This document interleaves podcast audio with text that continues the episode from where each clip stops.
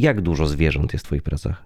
Myślę, że głównie zwierzęta. Y, to jest chyba mój nośnik informacji. Albo staję w ich obronie, albo przez nie, przez ich pryzmat opisuję i wytykam y, ludziom ich błędy, ich zachowania, które chciałabym, żeby zmieniły. Nawet taki lis, który, który staje w obronie zwierząt futerkowych, tak naprawdę opowiada o tym, kim my jesteśmy, o, o naszej przemocowości, o systemowych błędach.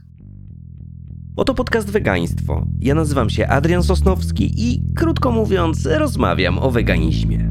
Jeśli ciekawi Cię, z czym to się je i nie tylko je, zapraszam do wysłuchania 66 odcinka pod tytułem Rzeźba pełna zwierząt. Kilka tygodni temu, dokładnie w 56. odcinku tego podcastu, rozmawialiśmy o sztuce w kontekście zwierząt. I padło wtedy sporo tytułów prac i nazwisk autorów tych prac, w tym nazwisko jednej polskiej rzeźbiarki, którą mam dzisiaj ogromną przyjemność gościć. Przed Wami artystka, która wychodzi naprzeciw ludzkim grzechom popełnianym wobec zwierząt, planety i wobec innych ludzi. Rzeźbiarka zaangażowana, której działalność sprawia, że wykraczamy poza tę bezpieczną przyszłość e, naszych przekonań i, no i rozbijamy fasady komfortu i bezpieczeństwa, w których wydaje nam się, że żyjemy. Jej dzieła znajdują się m.in. w Muzeum Brytyjskim, a wystawy i poszczególne prace już od dawna przekraczają granice Europy. Przed Wami Ida Karkoszka, czyli właśnie ta artystka, która prowadziła rzeźbę leżącego konia do morskiego oka i ta, która stworzyła dwumetrowego lisa z kitą z prawdziwych futer. Ido, witam Cię serdecznie w wegaństwie. Witam serdecznie, bardzo dziękuję za zaproszenie. Bardzo dziękuję, że zgodziłaś się, odpowiedziałaś na to zaproszenie, tak i zgodziłaś się tutaj przyjść i troszeczkę porozmawiać, bo ten temat sztuki gdzieś tam próbowaliśmy liznąć, ale w takim wydaniu no w sumie nie specjalnie konkretnym, tylko raczej, raczej szerokim, żeby pokazać, że gdzieś ta kwestia zwierząt jest tam poruszana. Ale powiedz mi proszę, co dla ciebie tak osobiście stanowi wartość w ogóle w sztuce? Co sprawia, że jak idziesz sobie galerią, to przystajesz na dłużej? To jest bardzo trudne pytanie, e, bo same wartości w sztuce to jest bardzo otwarty zbiór e, i trudno go zdefiniować, ale myślę, że ważna jest dla mnie na pewno e, informacja, przekaz i ładunek emocjonalny. Więc to są takie rzeczy, których rzeczywiście, które myślę, że są w miarę kluczowe ale tak naprawdę to może być wszystko. To może być, y, to może być kolor, to może być faktura, to może być kształt, to co mnie przyciągnie i zatrzyma, to może być dosłownie wszystko. Zaczynając od kreatywności przez koncepcję i, i jakość wykonania, czy technikę, jaką jest y, dane dzieło wykonane. Więc y, opisanie tego tak naprawdę w kilku słowach byłoby strasznie trudne. Chyba łatwiej byłoby pewnie na jakimś przykładzie, dlaczego akurat on mnie zatrzymał, ale to, to, też, y, to też wyrwane z kontekstu myślę, że nie jest takie łatwe. No tak, to są takie rzeczy, też, też tak mam, że jak wiesz, przechodzę i czymś się zainteresuję, to to są rzeczy, które czasami trudno jest opisać, bo one nie zawsze są takie same. To bardzo jest, jest indywidualna sprawa. A jak to jest u ciebie z kontekstem, w którym mm, dane dzieło jest tworzone, albo w którym, o, którym myśli gdzieś tam autor podczas, podczas całego procesu twórczego. Czy e, zastanawiasz się, czy najpierw w ogóle wybierając się do galerii starasz się doczytać o tym, co tam autor sobie myślał przy okazji tworzenia, czy po prostu e, idziesz w to wszystko i najpierw e, czekasz na te emocje, które będą ci towarzyszyły, a potem dopiero jakby doczytujesz, dowiadujesz się więcej?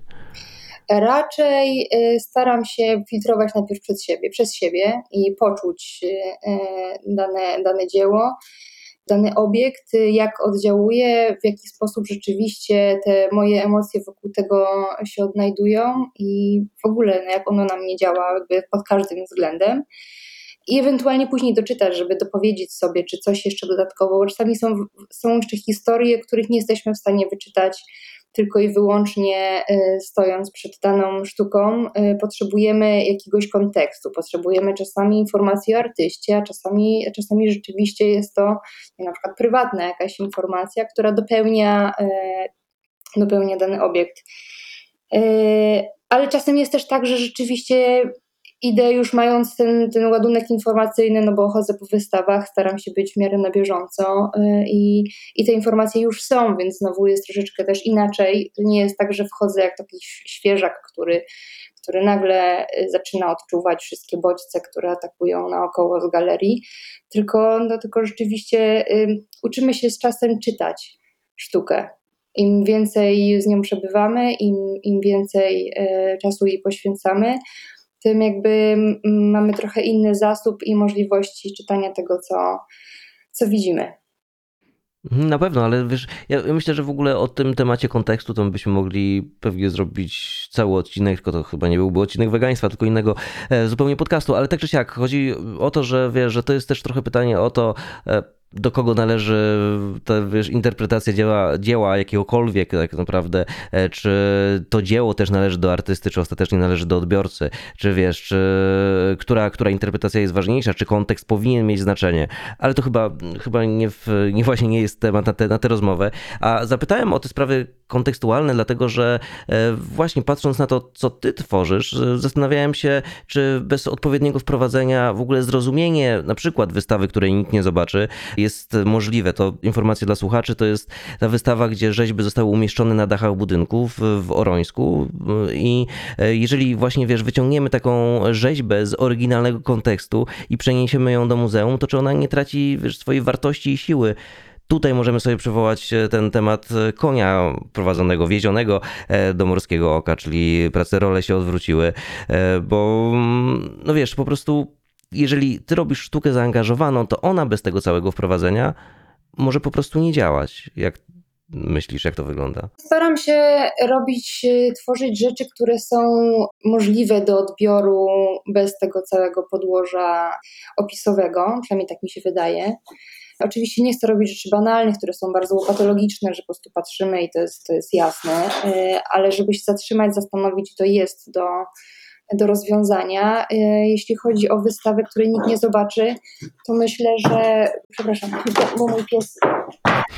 Tak, w tle mamy twojego psa, który tutaj nam gania i bawi się różnego rodzaju zabawkami. E, ważnymi wskazówkami tutaj był tytuł e, samej rzeźby Let's Watch Humans Die w zestawieniu z tytułem wystawy, czyli wystawa, której nikt nie zobaczy, i moment, w którym to się wydarzyło, czyli, czyli okres pandemii, kiedy pozamykali nas, y, y, sytuacja pozamykała nas w domach, lockdown, to co miało być przepowiedzią w jakby tej, tej, tego całego mojego projektu, czy popatrzmy, jak umierają ludzie, to zaczęło się dziać naprawdę. To stało się dla mnie strasznie jakby y, mocne i przerażające, ale mimo wszystko zdecydowałam się na, na tą wystawę w, w Centrum Rzeźby Polskiej. E, bo ten projekt komentował rzeczywistość. Ja po prostu poruszałam się w takie miejsca i w takich momentach, w którym jakby mogłam coś powiedzieć. To nie było zaplanowane, to nie była lista rzeczy, którą mogłam jakby punkt po punkcie e, realizować i, i mieć plan na cały rok, tylko to często były przypadki, e, które wymagały natychmiastowej reakcji. I tak samo było z tą wystawą, gdzie zwierzęta stanęły na dachach muzeum i pałacu w Orońsku i po prostu patrzyły na pustą, zamkniętą przestrzeń, już bez ludzi, czyli taka wizja bardzo postapokaliptyczna, która idealnie wpisywała się w założenia projektu i po prostu musiała zaistnieć. To w sumie trudny czas dla nas wszystkich i też no myślę, że ta wystawa ostatecznie była wymowna, tylko co Twoim zdaniem stanowiło jej sedno? To, że te rzeźby faktycznie tam się znalazły, czy ta dokumentacja zdjęciowa, która pozwoliła wyjść z nią do ludzi? E, myślę, że jedno i drugie.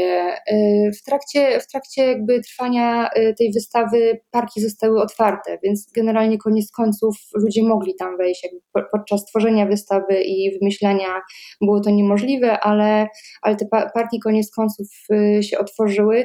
Ale całym założeniem jakby tego projektu był zapis fotograficzny, więc te zdjęcia oczywiście też były bardzo ważne, bo one dokumentowały tą sytuację. Mhm, no tak, no tu chodzi o złożoność jakby całości. No ale właśnie, o złożoność całego projektu. No ale właśnie, wróćmy na chwilkę jeszcze do tego, mm, no do tego konia wiezionego na morskie oko, bo e, to jest e, praca ogólnie, dzięki której myślę, że na ciebie trafiłem te kilka lat temu i gdzieś tam, gdzieś tam wpadłem na twoją twórczość, bo ona się odbiła no sporym echem. Właśnie może rzeźba jak rzeźba, ale w ogóle cały happening związany z, tym, e, z tą pracą. I jak to było być tam na tej trasie i obserwować ludzi jadących bryczkami, ciągniętymi przez żywe konie? Jak oni reagowali podczas tej całej akcji? Ci na bryczkach no to albo robili zdjęcia, albo udawali, że tego nie widzą. E, były pozytywne, były takie, było kilka reakcji takich, że po prostu ludzie rzeczywiście nie wsiedli na tą bryczkę. Na samym początku, jeszcze przed przekroczeniem szlabanu, kilka osób zdecydowało się spytać, e, o co chodzi, więc Anią Plaszczyk z Wiwy udzieliłyśmy tych informacji i po prostu postanowiły wejść na, na nogach co już było osiągnięciem w pewnym sensie tego celu, no bo jakby jeśli zmieni się kilka świadomości, to już jest naprawdę olbrzymia satysfakcja. E, I, i, mam, i, I mam nadzieję, że to jest trochę jak efekt domina, że jak coś się zacznie, no to jakby kolejne osoby też będą zmieniać swój pogląd. E, jeśli chodzi o tych ludzi na bryczkach, ciężko powiedzieć tak naprawdę, co mieli w głowach. Ja za każdym razem, jak jestem na trasie do Morskiego Oka, to, to we mnie się gotuje, że, że, to, że że te konie cały czas tam pracują yy, i to po prostu nie ma sensu. Tak, tak, można byłoby to zastąpić na wiele różnych sposobów, bo mm, tak podpytuję się o tych ludzi na bryczkach, dlatego że tutaj też się zastanawiam, bo mówiłaś wcześniej o tym, że nie chcesz robić sztuki, która jest łopatologiczna, ale w tym miejscu e, właśnie, czy ludzie byli w stanie e, rozpoznać przesłanie? Chyba tak, co? Ale czy właśnie gdzie jest ta granica tej łopatologiczności? To jest właśnie dobre pytanie. Ja nawet miałam, e, miałam pewnego rodzaju dylemat y, z tą prasą, czy ona, czy ona właśnie nie jest zbyt prosta? I czy przez to, że, że ten przekaz jest rzeczywiście taki zero-jedynkowy, czy ona skłoni do zastanowienia, no bo jeśli mamy coś podane na tacy, no to, to zerkniemy i pójdziemy dalej, a jeśli nas zmusza do myślenia, to, y, to rzeczywiście może coś zostanie. No nie wiem, tak się zastanawiam. Aczkolwiek przy tym koniu to było po prostu bardzo niewygodne. To moim zdaniem nie dało się nie poczuć tego dyskomfortu siedząc na, na, tym, na tym wozie załadowanym ludźmi, e, z człapiącymi zwierzętami e, z przodu i, i obok idą ludzie, którzy ciągną konia to byli turyści, to, by, to byliśmy my na zmianę, jakby ludzie nam pomagali, ludzie się dołączali i jakby y, chcieli być częścią tego projektu, więc to też było fajne. Podejrzewam, że to było fizycznie to było spore wyzwanie, nie? Jeszcze, więc y, tym bardziej można było odczuć no, taką namiastkę, no, namiastkę mocno powiedziane, tak? Tego, co te konie mają, y, mają na co dzień. E, bo ja myślę akurat, że w tym wypadku to jest osadzenie czegoś e, w miejscu, w którym tego typu rzeczy się nie spotyka. I to jest, to jest wiesz, ta taka dziwność sytuacji. E, to jest coś, co sprawia, że e, ludzie mm, zatrzymują się i muszą się zastanowić nad tym, co się dzieje, bo wiesz, no niecodziennie spotykasz ludzi, którzy ciągną rzeźbę na wózku po prostu w drodze do Morskiego Oka, nie? Więc niezależnie jak prosty czy nieprosty ten przekaz byłby, to i tak i tak ta niecodzienność sprawia, że mm, siła przekazu jest, jest, jest wzmożona, nie? Więc to chyba było, było mocne w tym wszystkim. No i tutaj też dalej się zastanawiam nad tą łopatologicznością, czy jeżeli tworzysz właśnie sztukę w imię czegoś, to czy ona to, bo ona ma docierać szeroko, czy to nie powinno być w jakiś sposób proste i klarowne, no bo jak inaczej dotrzeć do, w cudzysłowie mas, to tak nie, bardzo nieładne słowo, ale wiesz, do szerszego, szerszego grona niż tylko ludzi zainteresowanych tym konkretnym tematem. Czy prace powinny być proste? Wydaje mi się, y, że one muszą być w miarę czytelne, no ale nie, nie, aż, nie aż tak proste. Jakby staram się, tak jak powiedziałam, staram się bardzo y, robić te przekazy swoje takie, żeby one były pewnego rodzaju rebusami, przed którymi jak się stanie i zastanowi, to, y, to można zrozumieć bez dodatkowego tłumaczenia, ale mój mąż mi czasami to trochę strofuje z tym, że moje rzeczywiście myślenie bywa za bardzo naokoło i jak tak się idzie w tej swojej spirali myśli, to czasami rzeczywiście te skojarzenia potrafią dojść tak daleko, że osoba trzecia y, rzeczywiście może nie mieć szans i wtedy na pewno by się przydał y, opis, ale ja staram się trzymać tutaj w miarę y, w ryzach i, i nie, nie odchodzić za daleko. Chyba rozumiem, co masz, co, masz, co masz na myśli, ale też tak z mojej perspektywy zupełnie, ta taka nutka wielowymiarowości sprawia, że mm, no, można mieć pole do interpretacji i to pole do interpretacji też jest istotne nie? w tym wszystkim i to wiesz, no, każdy odczuwa troszeczkę inaczej rzeczy, e, więc wiesz, bez tego mogłoby być po prostu nudno, nie? Więc wiesz, a tego, byś, a tego byśmy nie chcieli zupełnie. Um, dobra, a jak to się stało w ogóle? Bo mówisz, że chodzisz często do Morskiego Oka. To było tak, że któregoś razu stwierdziłaś, że no te konie, no to, to, to straszna sprawa i musisz coś z tym zrobić? Skąd ten temat się wziął u ciebie? Co, koń, ten koń powstał y, tylko trochę w innej formie, jako mój dyplom, jako obrona magisterska. Tylko, że on, y, on był w trochę innej formie i miał zupełnie inny przekaz. I podczas jego robienia y, moja mama zmagała się z chorobą, którą koniec końców przegrała. Więc wydaje mi się, że ta śmierć i zapis tej śmierci, czy tego chciałam, czy nie, został w tą rzeźbę po prostu wstawiony. I po kilku latach dopiero ja wróciłam do tej rzeźby, odcięłam ją od płaszczyzny i stworzyłam konia, który był sam w sobie, jakby bez, bez żadnych jakby dodatków, bo on był bardziej wyłaniający się z, z, z takiej właśnie płaszczyzny z przestrzeni, z ciemności, z ziemi. I, i jakby efekt, który uzyskałam po dokończeniu go w ten sposób, nałożył mi się bardzo mocno z śmiercią konia e, Jortka na właśnie na tej trasie do Morskiego Oka. On tam na górze padł, został później zwieziony, strasznie smutna historia, e, nie przeżył. I są zdjęcia, które rzeczywiście które no, były jednoznaczne, no, jeden do jeden, jednego konia i drugiego.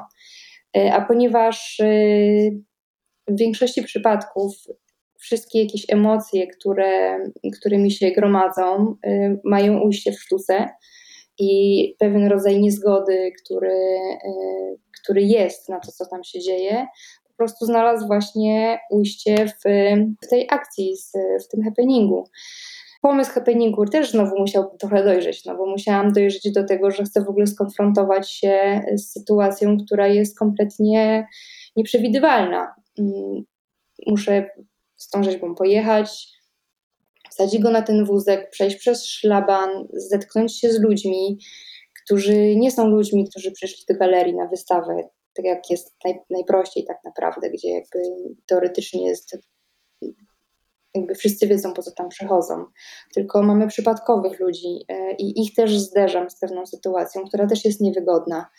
I mamy fiakrów, którzy też są trochę nieobliczalni. Więc y, tych pytań było dużo i jak stwierdziłam, że no dobra, może rzeczywiście nadszedł czas na to, żeby zrobić jakiś ruch, no bo ile można się czaić. E, zadzwoniłam do Anny Plaszczyk e, z Wiwy spytać o sytuację koni, jak wyglądają badania tegoroczne. Staram się zawsze mieć jakby pełen obraz i, i po prostu jak największą wiedzę, na, jak już w coś wchodzę. No ona jak usłyszała o tym projekcie, to oczywiście e, stanęła ze mną ramię w ramię. To była chyba kwestia tygodnia i myśmy się już tam widziały na miejscu, więc jakby jak już była umówiona data, jak już była, jak ona weszła w to ze mną, to szczerze mówiąc nie było odwrotu, to już nie była kwestia sprawdzania informacji, czy rzeczywiście robię, nie robię, czy warto, czy nie warto, tylko wszystko ruszyło i, i no, trzeba było się zmierzyć z tą sytuacją. Mhm. No tak, to masz ten punkt, w którym właśnie twoja, twoja praca krzyżuje się bardzo mocno z aktywizmem. To, to się przenika, tak? Te dwie, te dwie kwestie. I tutaj um, wychodzenie w przestrzeń publiczną wydaje się mieć dużo sensu, nie? E, a jak ty w ogóle sobie radzisz w tego typu performansach? Bo to nie jedyna akcja, gdzie, gdzie wychodzisz ze swoją pracą w przestrzeń publiczną. Nie jestem fanką wychodzenia w przestrzeń publiczną i konfrontacji z ludźmi, żeby było weselej. E, najchętniej robiłabym sobie w swoim zaciszu pracowni pracę, odreagowywała to co, e, to, co mi siedzi w głowie ale poczucie mm, bezsilności i tak by nie minęło, no bo zrobienie pracy niewiele, niewiele zmieni, jeśli robię ją tylko dla siebie. Jakby dopiero w momencie wyjścia z nią na zewnątrz jestem w stanie cokolwiek zmieniać. Więc y, chęć sprawczości y, i poczucie y, jakby tego, że cokolwiek robię, jest dla mnie istotniejsze niż poczucie, jakby siedzenie w strefie komfortu i poczucie bezpieczeństwa Powiedziałaś, że mm, e, prace pozwalają ci uporać z tym, co, tym, tym, tym co, co siedzi ci w głowie, czyli e, one, czyli tworzenie sztuki jest dla ciebie w jakiś sposób terapeutyczne, tak? Dobrze rozumiem?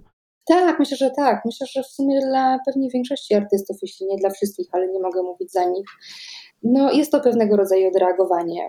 Czasami pojawiają się tematy, z którymi nie umiem sobie poradzić później z rzeczywistością, które potrafią mnie zblokować, czyli chodzę roztrzęsiona, płaczę, nie umiem działać, nie umiem nic zrobić i nadchodzi ten moment, kiedy, kiedy albo mój mąż, albo sama powiem sobie po prostu koniec, idę do pracowni i zaczynam działać. Więc jakby cała energia przechodzi w, w, idzie w inną stronę, czyli nie w bezsilność i w załamanie, które do niczego nie prowadzi, tylko, yy, tylko przelewa się w pracę. Mhm, a ostatecznie mm, to, że wychodzisz do ludzi i podejmujesz tam jakieś działanie, też nie jest troszeczkę terapeutyczne? Przynajmniej to poczucie samo, że zrobiłaś już te, tego typu rzeczy? Czy to raczej jest taki faktor stresujący bardziej? Jest to bardzo dla mnie stresujące, y, ale chyba jest coraz lepiej ogólnie. Jakby z tym tematem chyba sobie radzę coraz lepiej. I zakładam, że to jest trochę tak, że im bardziej się w coś wchodzi, tym potem pozwala sobie na coraz dalej, ta granica będzie się przesuwała, na pewno. Czyli ten stres, który miałam przy, na morskim oku, gdybym miała tą wykonać akcję tą samą dzisiaj, to już byłoby zupełnie co innego, no bo jakby niektóre rzeczy zostały właśnie przepracowane. Tylko to zupełnie innego rodzaju e, terapia. Wyczytałem gdzieś w którymś wywiadzie z tobą, że chciałaś być weterynarką, ale jakoś tak wyszło, że zajmujesz się wiesz, sztuką zaangażowaną, w tym też e, tematyką zwierząt. Skąd to się w tobie bierze? To jest zdenerwowanie na świat, czy może troska po prostu, czy może coś jeszcze innego? Chyba wszystkiego po trochu. E, bo ta weterynaria i medycyna rzeczywiście była zawsze obecna, ale sztuka też zawsze była obecna. I, I te wszystkie kierunki jakoś tak się przeplatały praktycznie do końca, aż w końcu podjęłam decyzję e, rzeczywiście pójściu w stronę sztuki. A sama sztuka zaangażowana, którą robię, to tak, myślę, że jest to troska trochę o jutro, yy, trochę po prostu wykorzystanie swoich możliwości, które mam i umiejętności, yy, żeby wyrażać się i puszczać to dalej, puszczać przekaz, który mam nadzieję ma jakąś siłę sprawczą. Mhm. A jak dużo miejsca w tym twoim artystycznym portfolio zajmują zwierzęta? Bo wiem, że oczywiście, że przy okazji strajków kobiet robiłaś Jezuskę ze szmat, że przygotowywałaś pogrzeb Syrenki Warszawskiej, rzeźby oparte na częściach ciała kobiet, to chyba stosunkowo nowe prace, e, ale jednak, wiesz, pod koniec zeszłego roku masz happening mniej znaczy więcej z rzeźbą owcy, masz bestiariusz z lisem z prawdziwymi futrami, te role się odwróciły z tym koniem, raz Silvia, tak, ze świnią, można byłoby pewnie wymieniać wymieniać jeszcze, więc jak dużo zwierząt jest w Twoich pracach?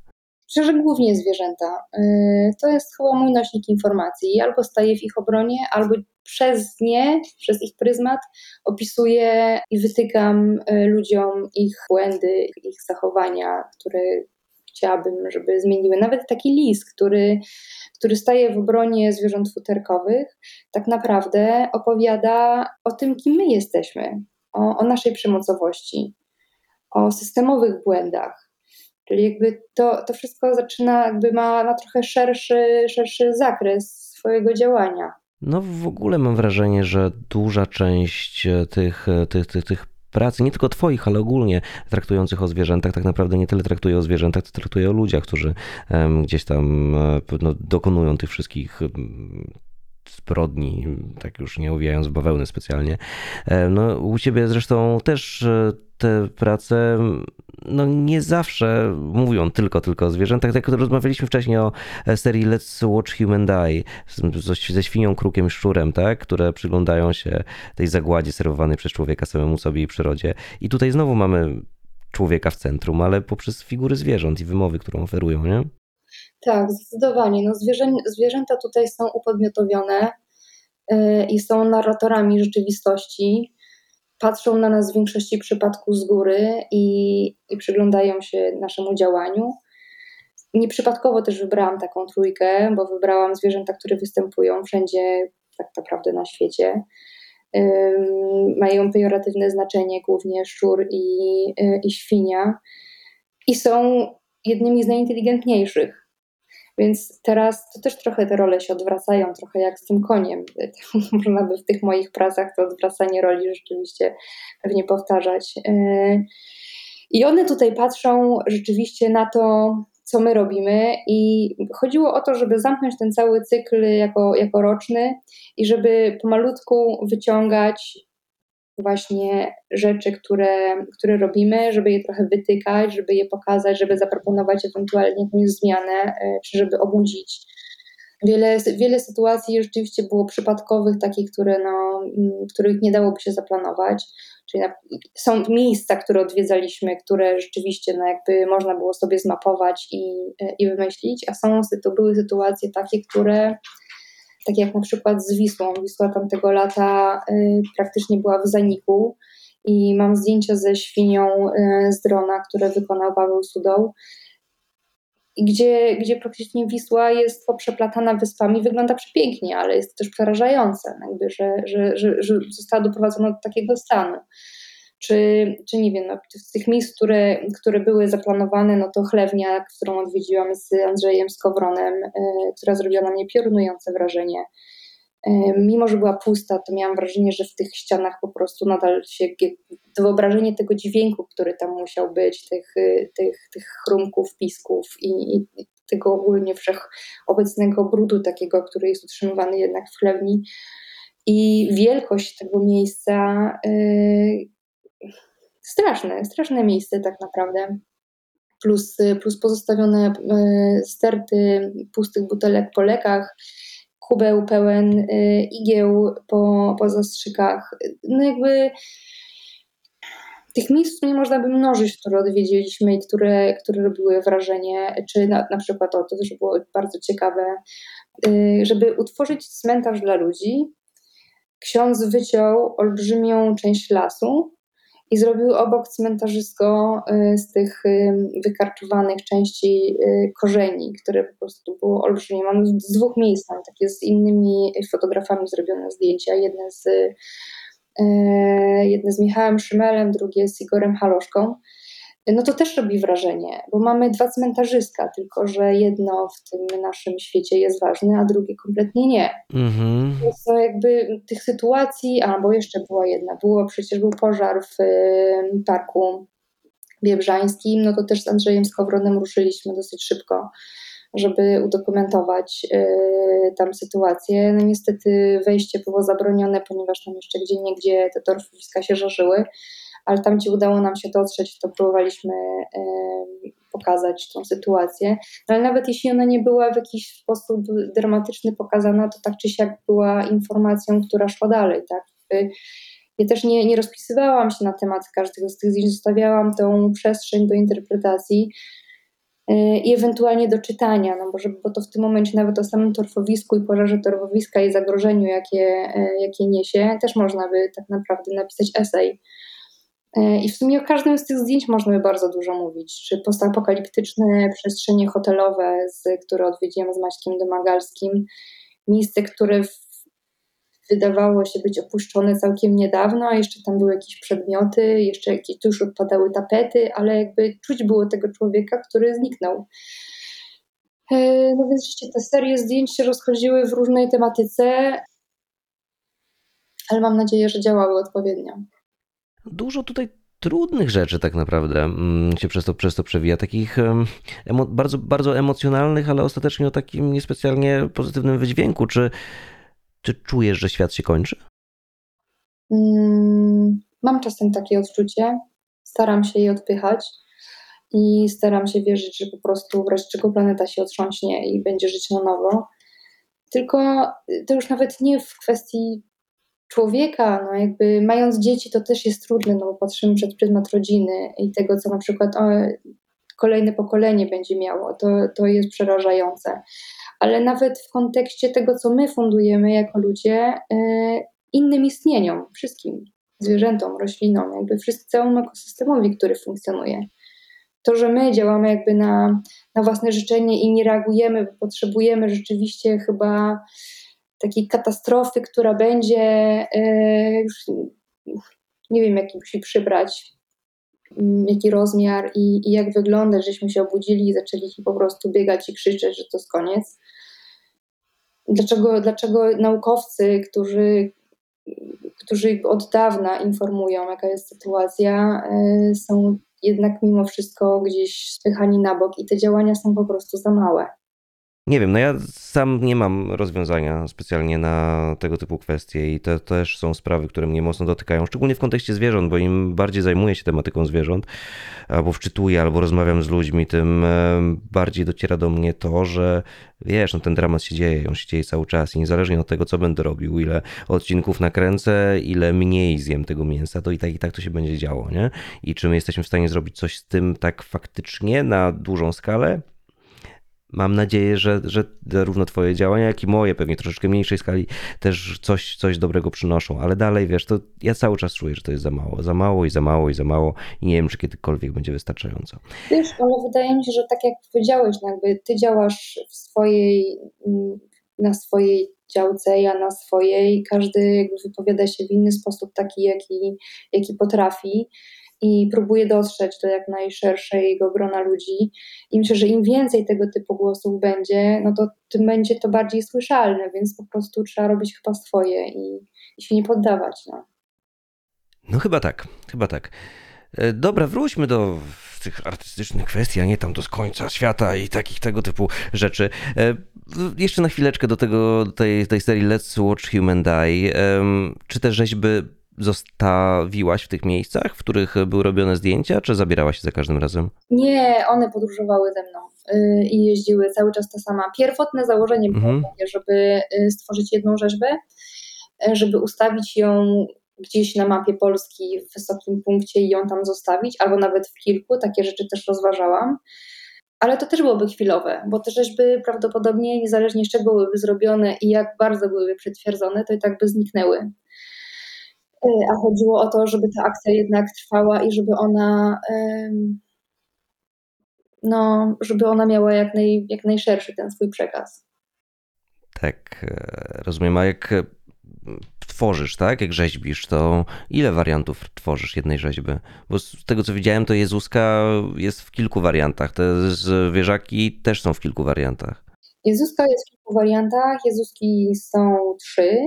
Aczkolwiek mhm. to jest jak unikat, bo one są zupełnie inne. Y, odlewy w metalach robię po kilka. I tu jest to bardzo zależne od tego, jaką określę serię. Czyli na przykład y, y, z Let's Watch Human Style mam każdego, tam jest pięć szczurów innych. Koniec końców musiałam, szukałam takiego, który będzie najbardziej pasował do, do świni i kruka i wyszło pięć innych i one też podróżowały ze mną. I w każdej serii jednego szczura jest po siedem odlewów. I więc jakby to, to jest określone na początku i stwierdzam, że będą to trzy rzeźby, bo on będzie to siedem i to jest zawsze zawarte, opisane sygnaturą. Mhm. Y, ale to nie jest tak powiedziane, że każda rzeźba jest odlewana po kilka, bo są takie, które są unikatami i, i takich nie będą po prostu posiadały swoich kopii, czyli wszystkie szyte na przykład rzeźby. Nie ma opcji stworzenia kopii, można zrobić coś podobnego, ale to, yy, to i tak nie będzie to samo co decyduje o tym, które prace wystawiasz na sprzedaż, a które e, na przykład jesteś gotowa zostawić właśnie w jakiejś przestrzeni publicznej albo gdzieś, gdzieś, gdzieś indziej je wydać? Pytam na przykład w kontekście pogrzebu Syrenki Warszawskiej, bo tamtą rzeźbę e, tam wraz z Bartłomiejem Kiełbowiczem zostawiliście nad Wisłą na jakiś czas i chyba z tego co kojarzę, to ktoś ją zabrał potem. Syrenka miała perypetie rzeczywiście. Y, znaczy tak, nie mam klucza przy tworzeniu tych rzeźb, co trafi na aukcję. Ja, na aukcjach nie, nie, mam, nie jestem jakoś za mocno, się nie udzielam na aukcjach aktualnie. Y, coś takich kilka na pewno było, ale nie, nie jestem jakoś tutaj bardzo widoczna. Ale y, rzeczywiście nawet z podjęciem decyzji na zasadzie, że ta rzeźba będzie na sprzedaż, a ta nie, nie ma, nie ma tutaj klucza. To, to się to się po prostu dzieje albo nie dzieje. A, a jeśli chodzi o strenkę, to ona była robiona od samego początku z zamiarem pozostawienia jej w przestrzeni publicznej. Teoretycznie była skazana na, ciężko powiedzieć co, no bo to znowu może ta rzeźba trafić na kogoś, kto przyjdzie z, y, z kamieniem i, i ją rozłupie, albo y, weźmie we dwóch i wrzuci do Wisły e, albo zostanie sprzątnięta przez ekipę sprzątającą, no bo nie wiem co jeszcze. Ludzie mają różne pomysły. A jak to wygląda od strony prawnej w ogóle? Bo masz e, taką rzeźbę, którą chcesz zostawić w przestrzeni publicznej i teoretycznie podejrzewam, że żeby to było wszystko zgodne z literą prawa i żeby nikt ci tego nie zabrał, to potrzebujesz serii zgód i tam czegoś tam jeszcze. Mhm. Ale nie wydaje mi się, żebyście przez ręce walczyli o zgody różnego rodzaju. Nie, Jak to było? nie mieliśmy żadnej zgody. Y, wykonywaliśmy jeszcze napis Bartka Hewwitanina w 100-metrowy kredą na schodach, który dosyć długo się trzymał zaskakująco mimo deszczu.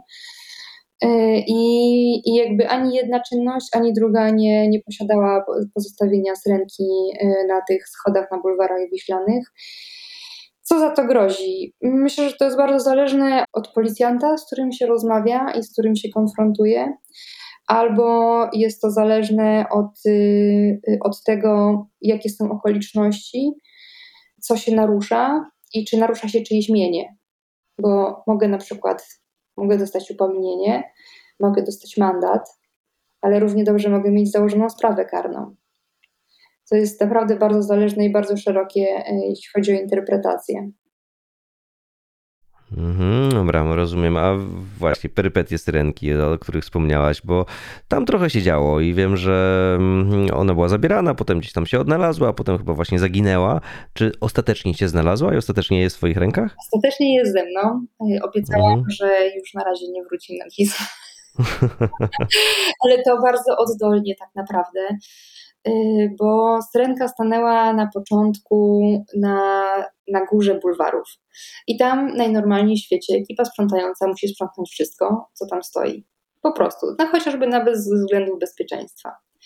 Druga kwestia była taka, że której w sumie kompletnie nie przewidziałam, że ludzie cały czas dzwonili na Straż Miejską i na policję, że na bulwarach leżą zwłoki. O, no tak, e, bo tutaj nie wszyscy może wiedzą, jak ta syrenka wyglądała. To generalnie była rzeźba z, z kamien... Nie, to nie, nie było kamienne, to był... To był... Słucham? Betonowa. Betonowa. Okej, okay, to blisko, ale nie tak blisko. Dobra, betonowa dalej, gdzie, która wyglądała jak syrenka owinięta w jakiś worek całun, coś takiego, tylko że to było wszystko, wszystko z betonu, więc z daleka faktycznie mogło to tak wyglądać niepokojąco. Mogło wyglądać. Ja jakoś stwierdziłam, że ta mm, draperia y, i ta cała, ten, ten cały materiał, ten worek jest tak rozrzeźbiony, bardziej tak renesansowo, że absolutnie nikt tego nie będzie w ten sposób y, czytał. No dobra, no stopy, stopy. Ogon z ręki jest tak wyrzeźbiony, że trochę jest jakby stopy były ułożone w taki kształt, ale trochę taki zalany, trochę ogon, trochę stopy.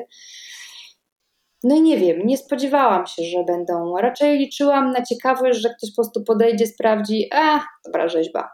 A okazało się, że niektórzy ludzie z daleka widząc, no pewnie nie pomyślałam też no, o zmroku, rzeczywiście, jak jest tak płócielno, leży jakiś wór, który jest wielkości człowieka, który wygląda jak wór i trochę wyglądają jak stopy, to co tam wychodzi z tego wora, to rzeczywiście niektórzy robili w tył zwrot i szli w drugą stronę, żeby, żeby się nie konfrontować. Po prostu. No, no, właśnie, ty byś chciała podejść do zwłok zawiniętych w koc? W, tam w jakąś tam inną, inny materiał? pewnie nie wiem, co bym chciała, ale, ale pewnie nie, no pewnie bym podeszła sprawdzić, co się dzieje ale wiem, że nie każdy, nie każdy, y, nie każdy chce się konfrontować z taką sytuacją. No więc jakby ta policja i Straż Miejska była dosyć mocno zaangażowana. Yy, łącznie z nocną, z policją rzeczną, która w nocy przyjechała, przypłynęła z latarkami, szukała po krzakach zwłok. Także tam są zdjęcia y, tego, tego zamieszanie było spore. Y, I koniec końców y, poszła, jakby poszła informacja, że to trzeba zutylizować natychmiast, albo ona jeszcze z tego górnej części bulwaru, jak ją już sprzątnęli, ja ją zabrałam i postawiłam ją znowu. Tak jak powiedzieli mi panowie, jak, będzie leżała tam na dole, to my jej nie będziemy ruszać. No więc ja ją położyłam na dole, a moim zdaniem na dole wyglądała jeszcze gorzej, bo jakby dostęp do niej był jakby, to było takie miejsce, w którym rzeczywiście mogły leżeć te zwłoki, tym bardziej, że przy czasami leżą zwłoki. No i co, któregoś to był dzień trzeci dzień, jak Syrenka zaginęła kompletnie. Zaczęliśmy wykonywać telefony z jednym z dziennikarzy i, i, i, ja również do Straży Miejskiej, Policji. Nikt nic nie wiedział, absolutnie nikt nic nie wiedział. Do Zarządu Zieleni Miejskiej, do, do, do, do MPO wszyscy byli strasznie życzliwi. To mnie bardzo ujęło, że wszyscy ludzie byli strasznie życzliwi. Ja byłam gotowa tam stoczyć po prostu tak naprawdę batalię, a wszyscy byli po prostu tak cudowni i pomocni. Y, no, piękna sprawa. Piękna sprawa. Ale to tam dzwoniłaś i mówiłaś, no, czy, czy Państwo nie widzieli może takiej rzeźby syrenki, którą zostawiłam nad Wisłą? Wypadła mi z kieszeni. Nie, tak, mówiłam o tym, że, że, że na bulwarach była moja rzeźba i zaginęła. Mhm. I jakby chciałabym się dowiedzieć, co się z nią stało. Koniec końców ona po prostu została y, sprzątnięta, była przeznaczona do utylizacji, y, ale udało mi się ją odzyskać, a po jakimś miesiącu, może dwóch tygodniach, dostałam informację SMS-em, bo jest jeszcze ta infolinia, na którą możemy dzwonić i zgłaszać różne rzeczy w Warszawie. Y, nie pamiętam teraz numeru dostałam informację SMS-em, że, że moja rzeźba została zutylizowana. Mm-hmm. Także no jakby ta informacja tam rzeczywiście gdzieś też dotarli i poinformowali mnie o fakcie, ale sranka jest u mnie. Dobrze, no to tak, no ale faktycznie, no jak był pogrzeb syrenki, no to zwłoki musiały być, nie? No to naturalna sprawa. E, Okej. Okay. Mm, dobra, koniec, koniec syrenki, bardzo charakterystyczna, tak już zmieniając troszeczkę temat, była też wspomniana e, na samym początku przeze mnie ta rzeźba lisa z kitą z prawdziwych futer. E, czytałem, że te futra zbierałaś wraz z otwartymi klatkami, ale wiem, że to ty przecież musiałaś potem z nimi pracować, a nie otwarte klatki. Jak wygląda u ciebie proces powstawania takiej rzeźby? I tutaj chodzi mi o tę bardziej tę kwestię emocjonalną niż, niż techniczną. No nieraz zadałam sobie pytanie, dlaczego sobie to zrobiłam. E, zdecydowanie. I, I dlaczego w ogóle sobie robię takie rzeczy. I te futra y, były były przerażające. Jakby sam fakt zdania sobie sprawy z tego, że ma się stertę pozostałości po zwierzętach, no jest po prostu, to było, to było dla mnie mrożące. Ja przestałam pracować. Po prostu nie byłam w stanie. Mm, nie byłam w stanie szyć tego wielkiego lisa. Te futra musiałam wieszać u siebie w, w pracowni, żeby one miały przewiew, nie mogły się kisić gdzieś w jakimś worku. E, te, te lisie, lisie łapki do mnie przychodziły, głowy, to wszystko i, i, i jeszcze dodatkowo jakby ich, ich zapach, one są nośnikiem tego zapachu, no tej, tej, tej, taki chemiczny, trochę, trochę taki zapach jakby z babci szafy lisi, plus zapach ludzki, papierosów, perfum, to wszystko wymieszane ze sobą, z tymi futrami, no, bardzo ciężkie doświadczenie, naprawdę ciężkie doświadczenie. Nie, y, też tego nie brałam pod uwagę. Ja tak chyba po prostu czasami podejmuję tą decyzję, bo uważam, że tak będzie dobrze, a potem przychodzą konsekwencje. Tak, w ogóle tak, no kontakt ze skórami, z futrami jest dojmujący. Dla mnie też jest to totalnie. No to, to, też jest coś, czego się nie spodziewałem, jak sprzątałem szafy na przykład w domu, do którego się wprowadzałem jakiś czas temu i się okazało, że e, tam e, tych futer trochę było, nie? I ja zupełnie nie wiedziałem w ogóle, co z tym zrobić. Ja nie wyobrażam sobie, jak ty musiałaś się czuć, jak tych futer miałaś trochę więcej e, u siebie i faktycznie musiałaś z nimi pracować później. E, no ale w ogóle, wiesz, ludzie to noszą, nie? Albo nosili no, bardziej kiedyś, ale no kurczę. Ja na to zaczęłam bardziej zwracać uwagę, jak weszłam w ten temat. Ludzie to nadal noszą. I jeśli to nie jest pompon, z którego sobie nie dają sprawy, że tam wisi kawałek jenota, to mają kołnierz z, z, z lisa albo, albo jakieś pomponiki przy rękawiczkach. To są jakieś takie absurdy kompletne.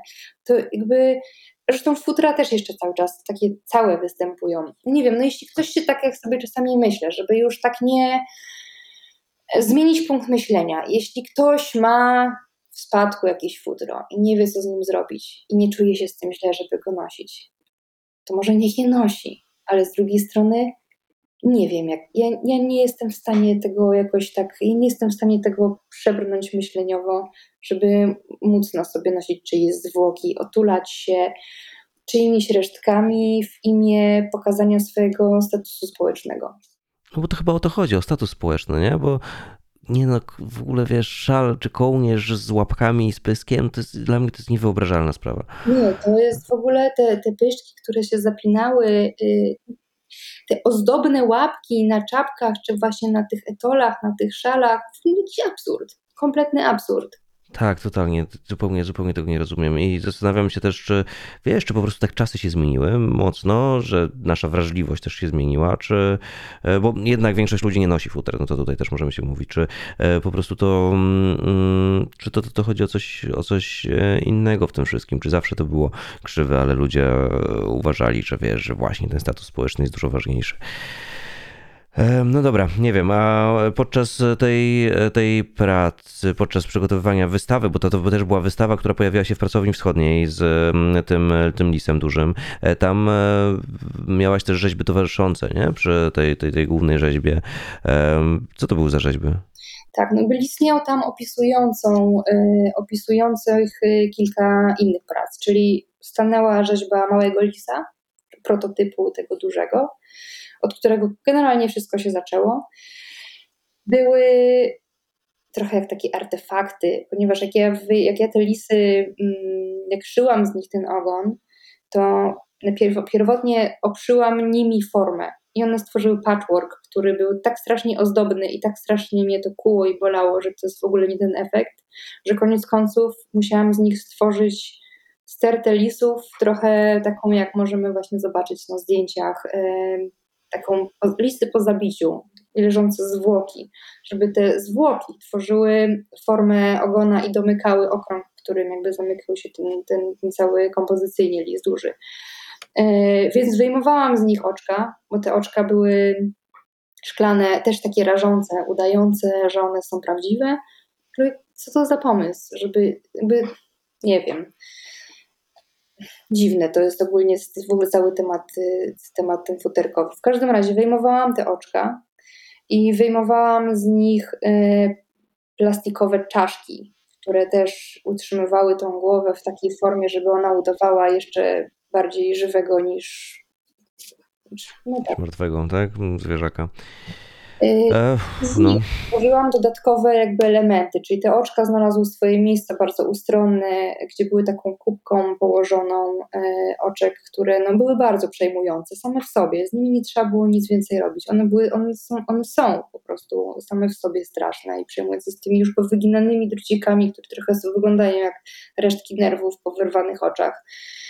E, I, i te, te, te główki, w ogóle ta wystawa była bardzo ciekawie skonstruowana, bo te główki, które, mm, jak o nich pomyślimy, że to są rzeczywiście elementy, które udają czaszkę, ale jak je wyjmiemy, to są rodzaje maski, czyli czegoś, co, czegoś, co ma stworzyć iluzję rzeczywistości w kulturze.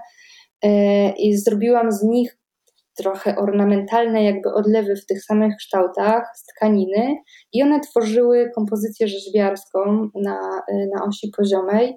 Bardzo ładną z daleka, z, o, za okien, piękne, kolorowe, przyjemne kropki, które dopiero w, w konfrontacji jakby z całym tematem yy, rysowały zupełnie inne, inne jakby znaczenie.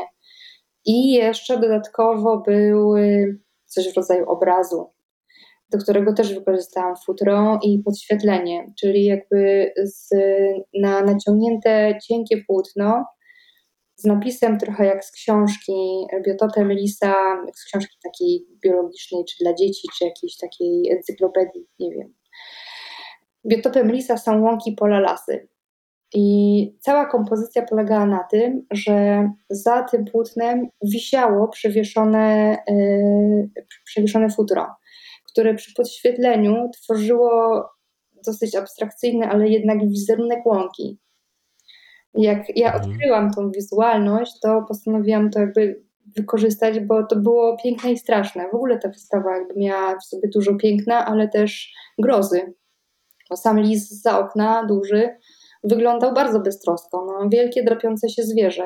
Ludzie przychodzili z ulicy, bo byli przyciągani i tymi kolorami, pozytywnymi jednak, i wielkim psem. No, myśleli w większości, że to jest wielki pies. Nawet, nawet Paweł Bryjski, kurator, yy, yy, ukuł takie hasło, że gdyby nie, gdyby nie ogon wyglądałby jak pies. No, taka prawda.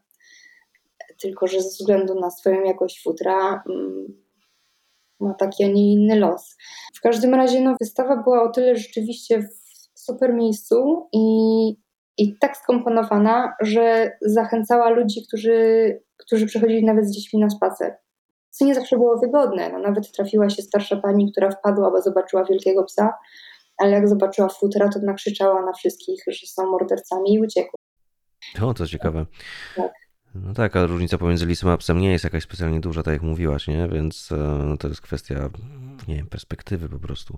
Więc no tak, tak, a faktycznie ten twój lis wyglądał psio trochę, czy jak pies w sumie trochę, nie? Tam drapiący się e, gdzieś tam w, za uchem chyba jakoś, jakoś tak to wyglądało, e, więc e, tak, tak, faktycznie, no ale no myślę, że to porównanie, to powiązanie pomiędzy psem i lisem widocznej, to, no to dość, dość, dość istotna sprawa.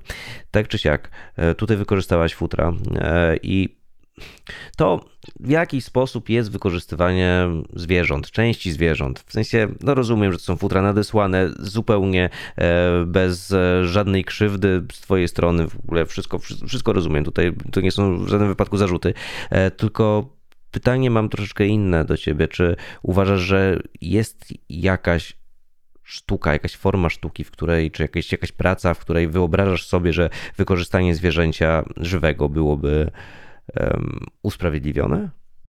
To jest bardzo trudne pytanie, bo z jednej strony nasuwa mi się jakby na myśl, że wszystko trzeba by rozpatrywać indywidualnie, ale z drugiej strony mm, na pewno jakby tak moralnie wydaje mi się, że nie.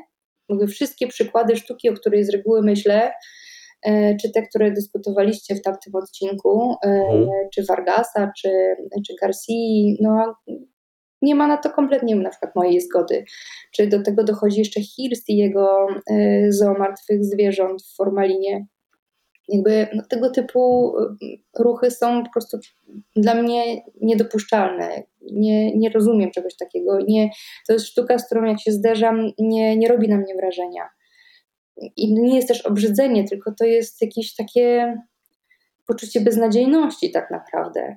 Czy mamy, e, mamy belgijskiego e, artystę, który też jest bardzo kontrowersyjny, Wim Delvoy. On, on tatuuje żywe świnie, ma swoją farmę i, e, i później je wypycha.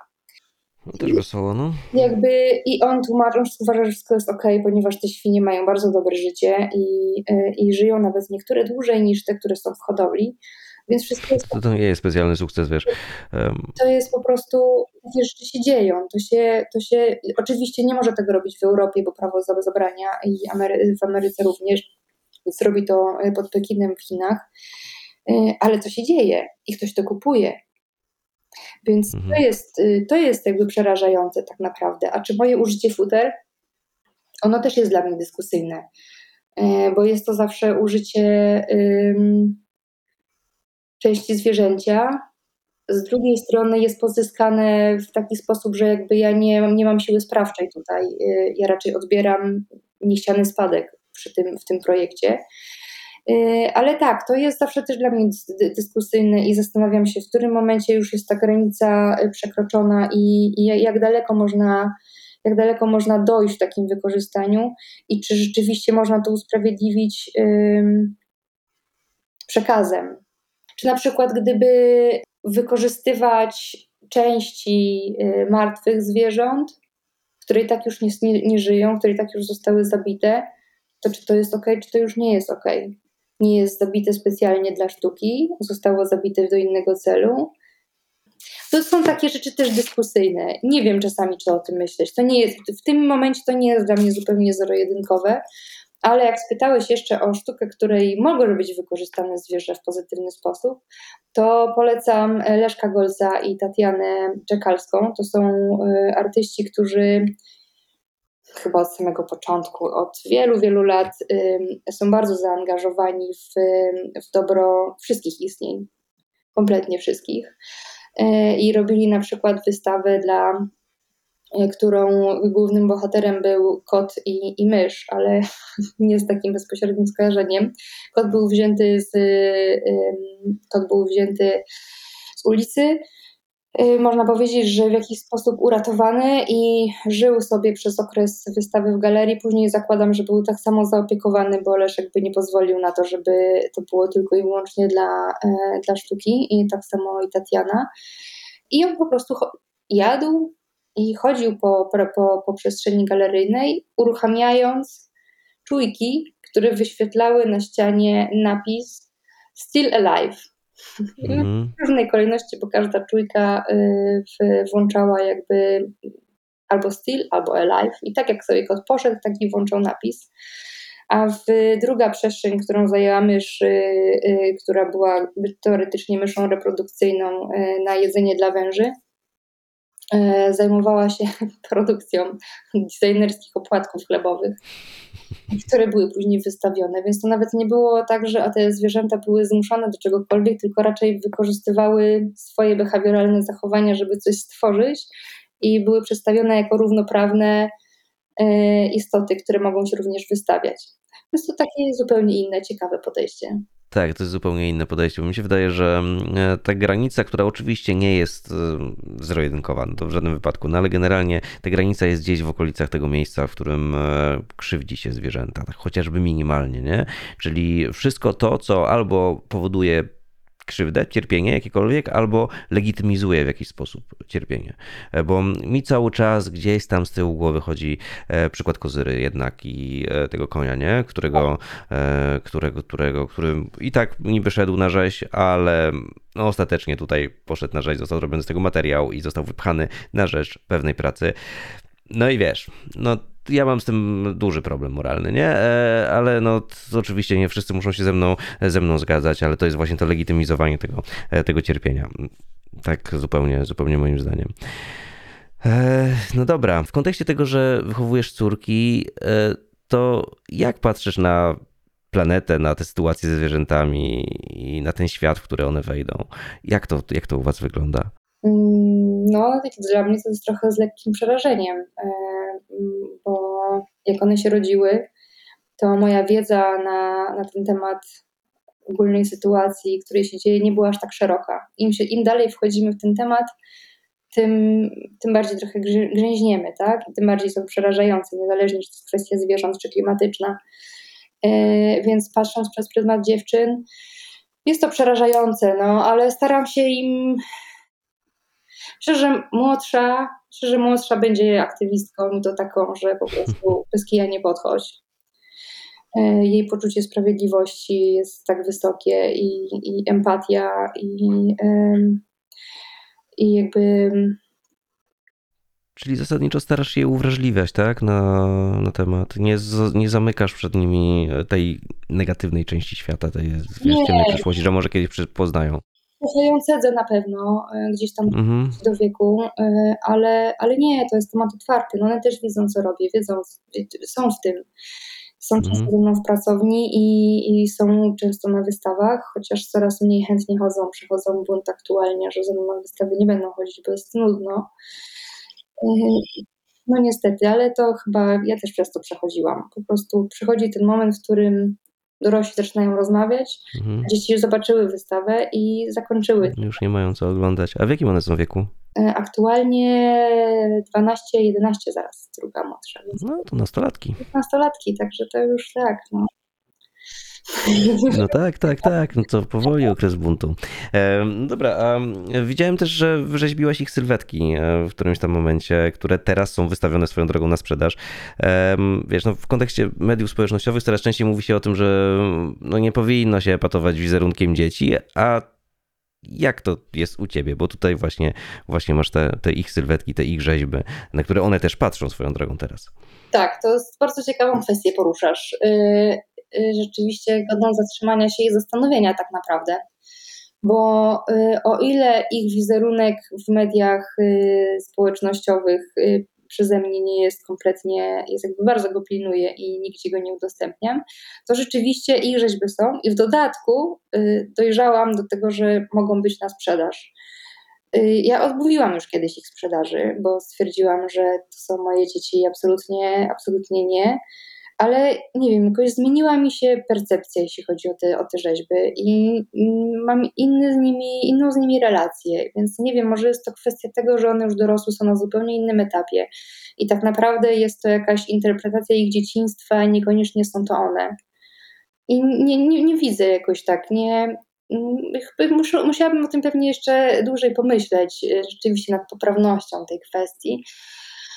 Ale tak na, na szybko na szybko wydaje mi się, że rzeźba jest trochę czymś innym, bo to jednak zawsze przechodzi przez pewnego rodzaju um, interpretację, przez kreację. -hmm. Też tak myślę, szczególnie, że e, no, dziewczynki już teraz wyglądają troszeczkę inaczej i tak jak ja ich nie znam osobiście, to patrząc na te twoje rzeźby, e, to no, widzę dzieci, po prostu dzieci, nie? Nie, nie konkretne, e, konkretne, konkretne dziewczyny, więc podejrzewam, że to tutaj tak też może funkcjonować gdzieś tam w innym spojrzeniu. Dobra, a jeżeli chodzi o Twoje przyszłe prace, albo te, które gdzieś tam są już w toku, to wokół jakich tematów planujesz e, się obracać, kręcić? Czy jest coś, co przykuło ostatnio szczególnie, Twoją uwagę i chcesz e, to opracować u siebie? Jest, jest cała długa lista rzeczy, którymi chciałabym się zająć. E, teraz akurat kończę taki projekt, który jest bardziej, można powiedzieć, że jest komercyjny, ale czekają te projekty, które, które najbardziej mnie pociągają, które, z którymi się jak najbardziej utożsamiam. E, czyli te projekty związane ze zwierzętami, związane z, z tym, co nas otacza. Świnia będzie powracać chyba nieustająco. Nie wiem, kocham to zwierzę jakoś strasznie. Mam do niego tak olbrzymi sentyment, że raczej się nie pożegnamy i to na długo. E, także to tutaj na pewno tu już mam coś takiego, że już aż mnie, aż, aż się palę, żeby podjąć ten temat, ale, e, ale to jeszcze troszeczkę potrwa. Także myślę, że z tych zaangażowanych rzeczy to tak, to będą kolejne i to i kolejne pewnie bez końca. No jakby dopóki umiała siłę, to będę działać w tej kwestii. A pewnie będę miała. No, ja ci życzę tej siły zdecydowanie i tego, żeby faktycznie mm, twoje prace miały jak największą wartość terapeutyczną i żeby, wiesz, żebyś no, nie zadręczała się tym końcem świata, który gdzieś tam nadciąga mniej lub bardziej, bo no, potrzebni są ludzie tacy jak ty, którzy wiesz, wskazują różnego rodzaju problemy i pobudzają troszeczkę um, ludzi do, do myślenia i do zastanowienia się nad tym, co się dzieje. Więc, więc tak, tak, tak, tak. E, wiesz co, Ida, mm, ja mam wrażenie, że w sumie moglibyśmy rozmawiać jeszcze troszeczkę i że jest dużo tematów, o których nie, o, o które nie zahaczyliśmy, ale też mam wrażenie przy okazji, że poruszyliśmy dużo kwestii trudnych ostatecznie. Mm, trudnych nie tylko dla ciebie, ale trudnych ogólnie, jeżeli chodzi o, o spojrzenie na świat. Więc e, myślę, że chyba powoli pora, żeby kończyć tę dzisiejszą rozmowę. Zatem ja dziękuję Ci bardzo, że zgodziłaś się tutaj porozmawiać troszeczkę o swoich pracach i nie tylko o swoich pracach, też o podejściu do e, tej kwestii zwierząt, nie zwierząt, świata, rzeczywistości, wszystkiego, co tutaj nas otacza. Następnym razem, jak się spotkamy, bo może się nam uda spotkać, to może się pośmiejemy troszeczkę bardziej niż dzisiaj w dzisiejszym odcinku, e, żeby było troszeczkę bardziej pozytywnie. Mi naprawdę dziękuję Ci za mm, e, to, że zgodziłaś się tutaj pojawić w wegaństwie. I tyle. Wszystkiego dobrego. Ogromnie Ci dziękuję za tą rozmowę i za, e, za te wszystkie pytania i poprowadzenie tego tematu w ten sposób. I za to, co robisz tak naprawdę. Ten głos jest ważny. Dziękuję. Tak, ja też uważam, że Twój głos jest ważny, więc możemy sobie przybić piąteczkę e, na e, sam koniec. Zatem jeszcze raz dzięki wielkie, trzymaj się ciepło i no i tyle. Jeżeli chodzi o wegaństwo, to wszyscy możecie znaleźć się na różnych mediach społecznościowych i słyszymy się w następnym tygodniu. Na razie.